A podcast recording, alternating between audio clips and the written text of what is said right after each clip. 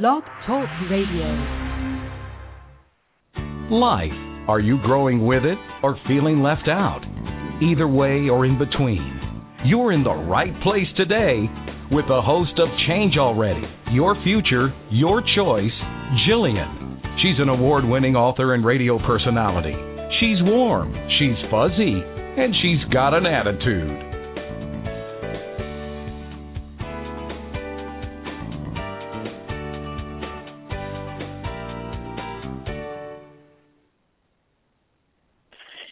And welcome to Change Already.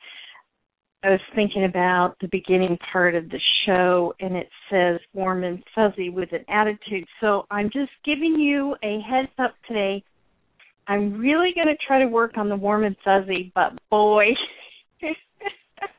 there might be a little more emphasis on the attitude today first and foremost, I want to thank all the musicians who participated in the last couple of weeks in that series that I had, Soulful Songwriters. Gosh, there were thousands of hits on that and listens, which I'm really happy for them more than I am myself.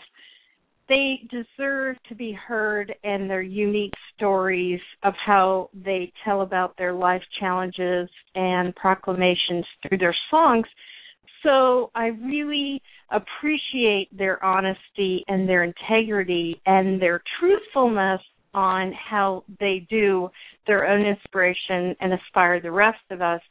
So I hope you enjoyed the enlightened conversations they had the last couple weeks. And of course, if you weren't able to listen to all of them or you missed one or two along the way, they were all unique on, on unto themselves. So really go back to the archive at Blog Talk Radio under Change Already with Jillian. And the series actually started in February. And they're all labeled with the specific soulful artist and then the two at the end, which were the ones in the future. I hope you go back and listen. And more importantly, I hope you go find their music to purchase.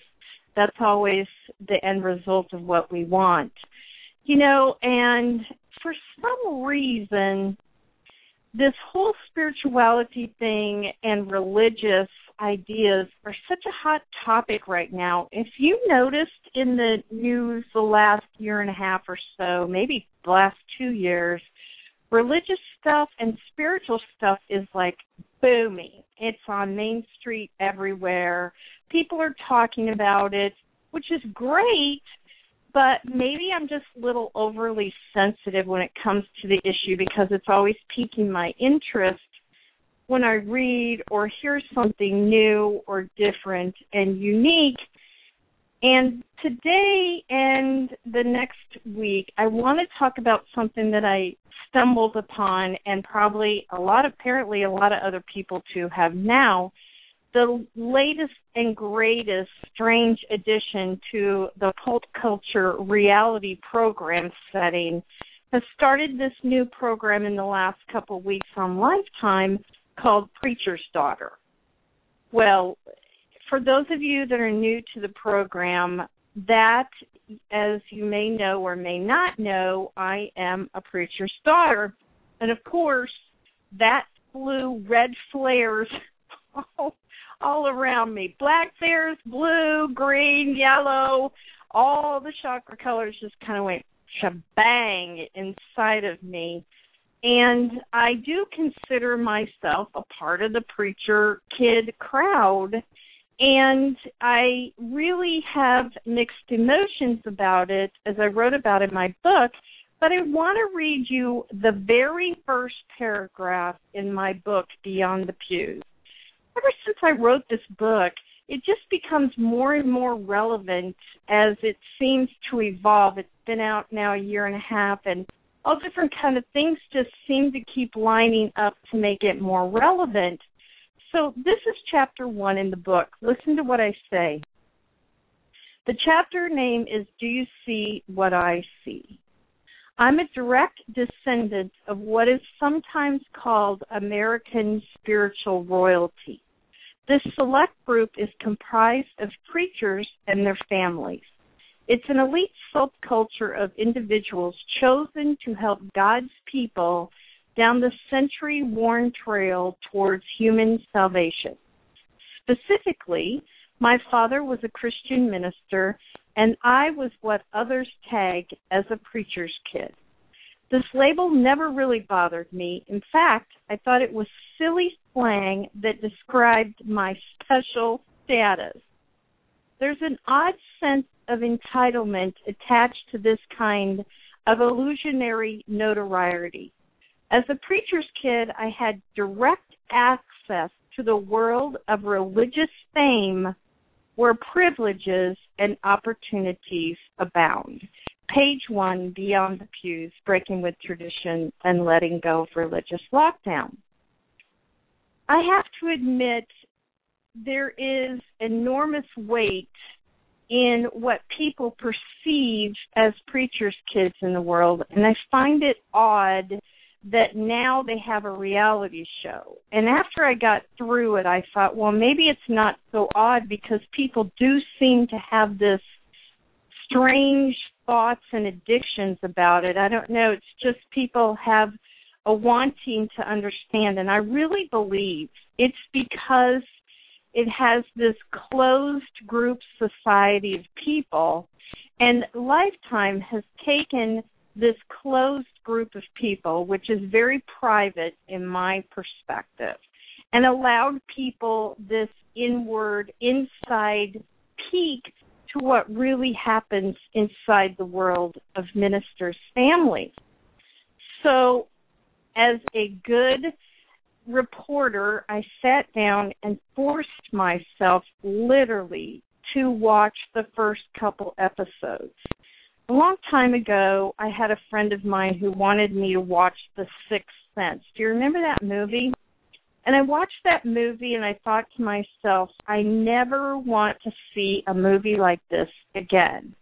And there was a plethora of reasons behind my rationale and my decision I made. One, intuitive stuff is never really appreciated and it spins into this strange, undervalued gift. And the second part to that part is that I never wanted to watch anything that or read any stories that pertain to preachers' kids. Again, that same perception of typecasting, and for the most part, it usually shows a negative cast or a dark shadow on the whole subject. And I'm no different than anyone else. I have a love hate relationship, as you can imagine and any of you have looked at this show, so I sat down and I forced myself to watch it. And there were parts of me that really started to trigger things inside of me from my past, as you can imagine. But I excruciatingly went through everything that they had on there. I watched every family, I read every family, and it started to remind me of that series that I did and that show I did a couple weeks, a couple months ago on toddlers and Tiaras. And I was really hoping that it wasn't going to be that vulgar. And I'm happy to say that it didn't have that kind of anger and angst to it, but it certainly did have some things that popped out in front of me and unfortunately or fortunately, Lifetime has typecast the whole players in the game, the whole families. Of course, there's some of the girls that are kind of naughty and and not going down the right path and there's one little girl that has already gone down the path and trying to pull and rein herself back in to be a more religiously correct young lady and then there's one that I seem to identify the most with, which is she's really trying to be a good girl, but yet she is following the footsteps of all teenagers and the challenges and opportunities that you get as a teenager growing up. So I did identify with one of the young women, and you can watch the show and see which one you think I belong to. I know which one she is. So we'll just leave it at that. It just started, so I'm not really sure where they're going to go with it. but I was starting to assimilate some thoughts and ideas on that and how the sad stories were starting to unfold between the parents, the religious organization, and the young girls that live within this system. So after the break, I want to talk about some of the similarities I saw and how we can even approach those in our own lives, even though you aren't a preacher's kid. Well, I'll see you on the other side, and we'll talk about religious fear.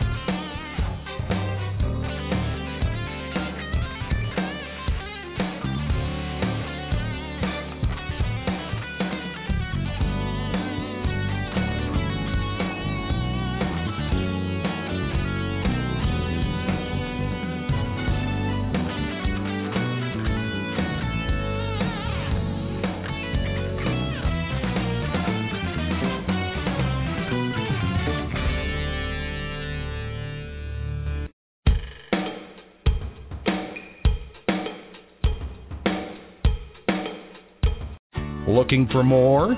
Welcome back. Here's your host, Jillian, warm and fuzzy with an attitude.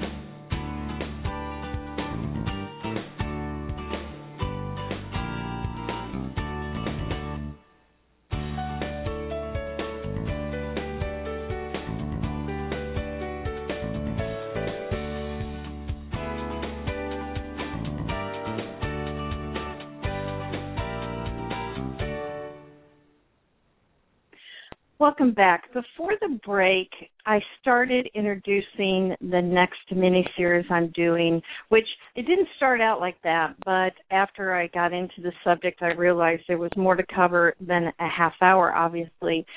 I was talking about the new reality show out of Lifetime called Preacher's Daughters. And if you don't know, that is my history, my spiritual lineage, and proud of it but I do kind of have a love hate relationship. One of the things I noticed that I saw out on the streets once my book Beyond the Pews started getting out in public. And in the book, I go into great detail about being a minister's daughter, but also as an intuitive double whammy in some eyes, a double whammy to live with. And I started hearing these cohesive, sad stories although there was the element of being a minister's daughter and and, and all the the elements that go with that and fear and everything else i started hearing a lot of personal stories from people that had left the church or been wounded by the church or were still in the church and had such religious fear about what they had done and that they had been spending lifetimes of healing these deep wounds of fighting and pushing away the demons that I had been battling with all these years about letting down the source and how could I do this and whatever it was. And so I started to realize the scars and pain that I was working with were very relevant to everyone else. And that people all over the world were dealing with these disabling and destructive issues that follow you from child from childhood into adulthood. Now, the other flip side that I started hearing were these glorious stories of people having their lives saved from the human conflict and how the religious part of their self and their religious organization saved them a time or two. So there's both ends of the spectrum when I started working with this.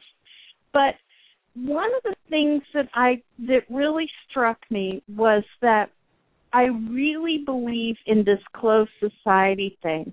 And I want to talk about the girls in particular the rest of this time we're together and how the show is surrounding their comings and goings as young teenagers and how they try to fit in their religious thoughts and their own personal convictions because it seems like the children, the young girls really do like their faith. It doesn't seem apparent like that, but how do you align that with common challenges like dating or hanging out with friends? One of the little girls touched upon something that really hit me hard when I was watching it. And it was very profound, and she doesn't even know it yet. And I bet to the average listener, it just passed by without a thought. But you can imagine it triggered every yes button inside of me. She stated that everyone already thinks that preachers' kids, i.e., daughters, do bad things all the time, so why not do them anyway? I cannot tell you if I had a nickel for every time that people say that to me, and you can imagine my life. I have a double. I'm not only an intuitive, I'm a, a preacher's daughter, excuse me, and I'm an intuitive. So you cannot imagine the ridiculous things that people have said to me over the years you know and they and they don't know which one to make fun of first. Do you make fun of the preacher's daughter first or you do you make fun of the intuitive part? And why in the world i am in the middle of all this is beyond me and this is what i'm always talking about with your soul call, calling comes in all packages. And you know at some level I adapted that same young girl attitude myself when I was growing up. It was like, who really cares? Because I realized they're going to talk about me one way or the other. They were going to talk about either parts of myself, regardless of what I did or what I said or how I offended my, I mean, defended myself, all this. Now, the caveat here is, like I told you earlier, I really played the middle of the road. I really wasn't one of those girls that went out and did all this stuff, or I wasn't goody two shoes either. I think I did a normal teenage stuff, and it came and gone. But one thing I really did the whole time was I really went my own way. I've always had this inner sense for a long, long time of doing my own thing. Not from a place of deviance, but a place of knowing what I was supposed to be doing at any given moment in time. As I watched these young women, I could see that they were starting to formulate their own opinions, but not allowed to, and we'll see how that unfolds. But I'll give you an example in my own personal life. I remember the day I came home and then I introduced one of my closest friends to my parents knowing full well of his sexual preference was something that would not be embraced at that time by my religious parents or my religious community that I was in. And I was out of my teens by then, and I thought that it would be okay to bring this person around my life because he had become a very important part of my life. But I remember the sheer terror pulsing through my body. I can't even put words to the religious fear I was having in my heart because I was at this strange crossroads of feeling honor and cherish and love for the person like a family member that I wanted to share with my family. He was always so kind and so giving and a lot of fun. We had a lot of fun together. And all I could think about was how forbidden this relationship was and how religiously wrong it was in so many ways. But yet I was so proud of my friend to let him in my close circle as I saw it, to be part of the people that I loved as people. But yet I knew that there would be consequences in the end. Even though we all have things like there, there's a common bond that happens with this. In this kind of religious fear is no it is it is indescribable to people for a long time because you live in contradiction because you can't always pick the people that you in, fall in love with because for me he was everything that represented the church the other part was he loved his church and religion as much as I did. We both honored our faith, but yet it was eating at places inside of us that no one could see from the outside. And from the distance, you couldn't tell the holes because we had spent all of our waking time living in fear and cloaking our fear from the light. And at some point, this religious fear for me became my familiar friend. And the only thing that kept me alive was the fantasy in the back of my head that someday I would be able to break through this religious fearlessness and coexist in the world without any religious fear. I don't want people to look at this show and think it's funny because at some level it's very sad, but it's very true. I want people to see the fear in these young children's eyes. And I don't really blame the parents because the ministers are just playing a role themselves. If you listen to what they were saying, they truly believed in what they were telling these young girls to do. It's very hard to balance in the world between religious fear and religious fearlessness. That's why I've been able to separate over the years between religion and spirituality. Because at some level, each one of us, if we live in a life like that, we come across breaking through two persecutive swords. For me, in the religious code was religious and and parent fear. of course, we each have our own parental fears of breaking the rules and defying our parents. But then you couple that with spiritual disappointment and religious appointment, you can imagine how much pressure that puts a person under. And in the reality, either this imagined fear will either break you or it will make you stronger. Studies have concluded that religious fear is probably one of the most damaging and devastating kind of fears that any one person can have to repair on a human psyche. You have to fight back from your parents, but most importantly, you have to release the fear of the God source. I've come since to learn that everybody has some kind of fear. For me, it just happens to be religious fear.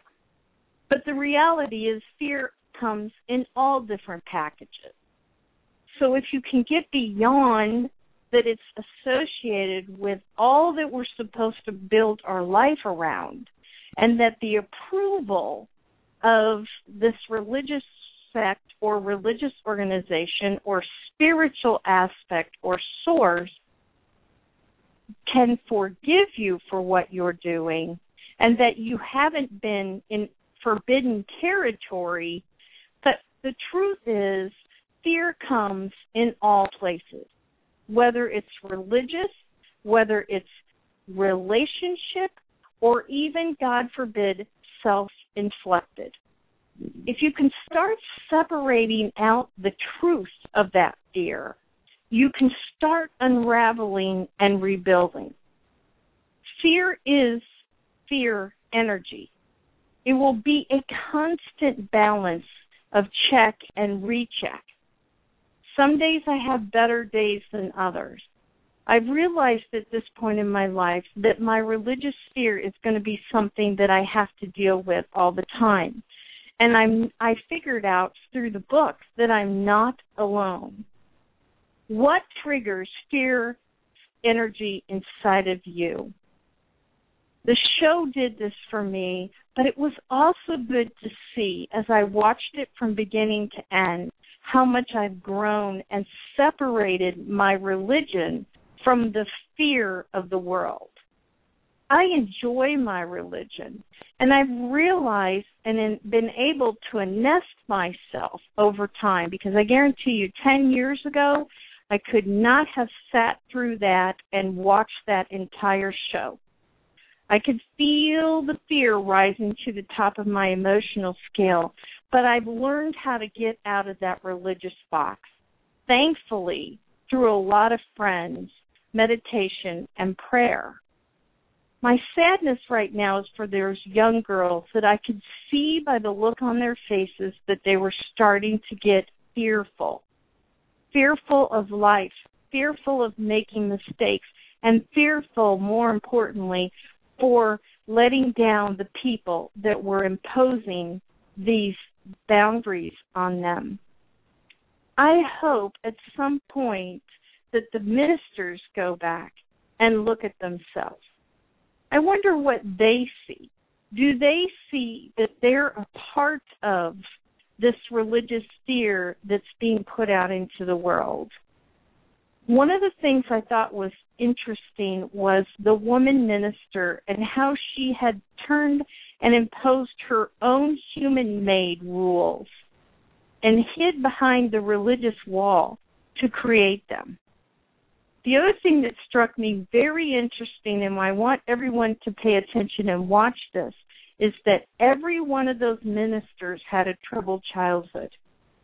They were very forthcoming in talking about how their troubled childhood has brought them into an adult career.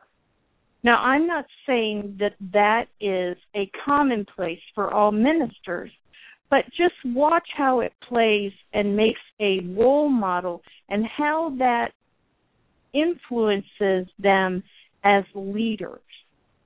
One of the things that I've learned is forgiveness. I've had to do a lot of forgiving in the world, forgiving of other people, forgiving of myself. But the one thing I have never asked forgiveness for that I can remember is my own source. That place, the God source, I have been thanking with all my heart for choosing me to have the experience of being a minister's daughter and wakening my soul with life lessons that people can only dream about. The human fear doesn't equate to that part of myself anymore. Human caused, human cured next week I want to continue into the subject and I realized that there was more that we need to touch upon. I really want to talk about religious guilt and community guilt and parental guilt and how you break through their barriers and how for my life my religious foundation has huge payoffs. But remember, between now and then, change doesn't have to be difficult but it is necessary to grow. I'll see you same time, same place, next week, Blog Talk Radio. High noon. Thanks for joining Jillian today. Don't miss her famous at home personal enrichment lessons. You can complete them on your own time to accelerate your personal change. They're simple and nothing like you've experienced before, just like Jillian, warm and fuzzy with an attitude. So change already.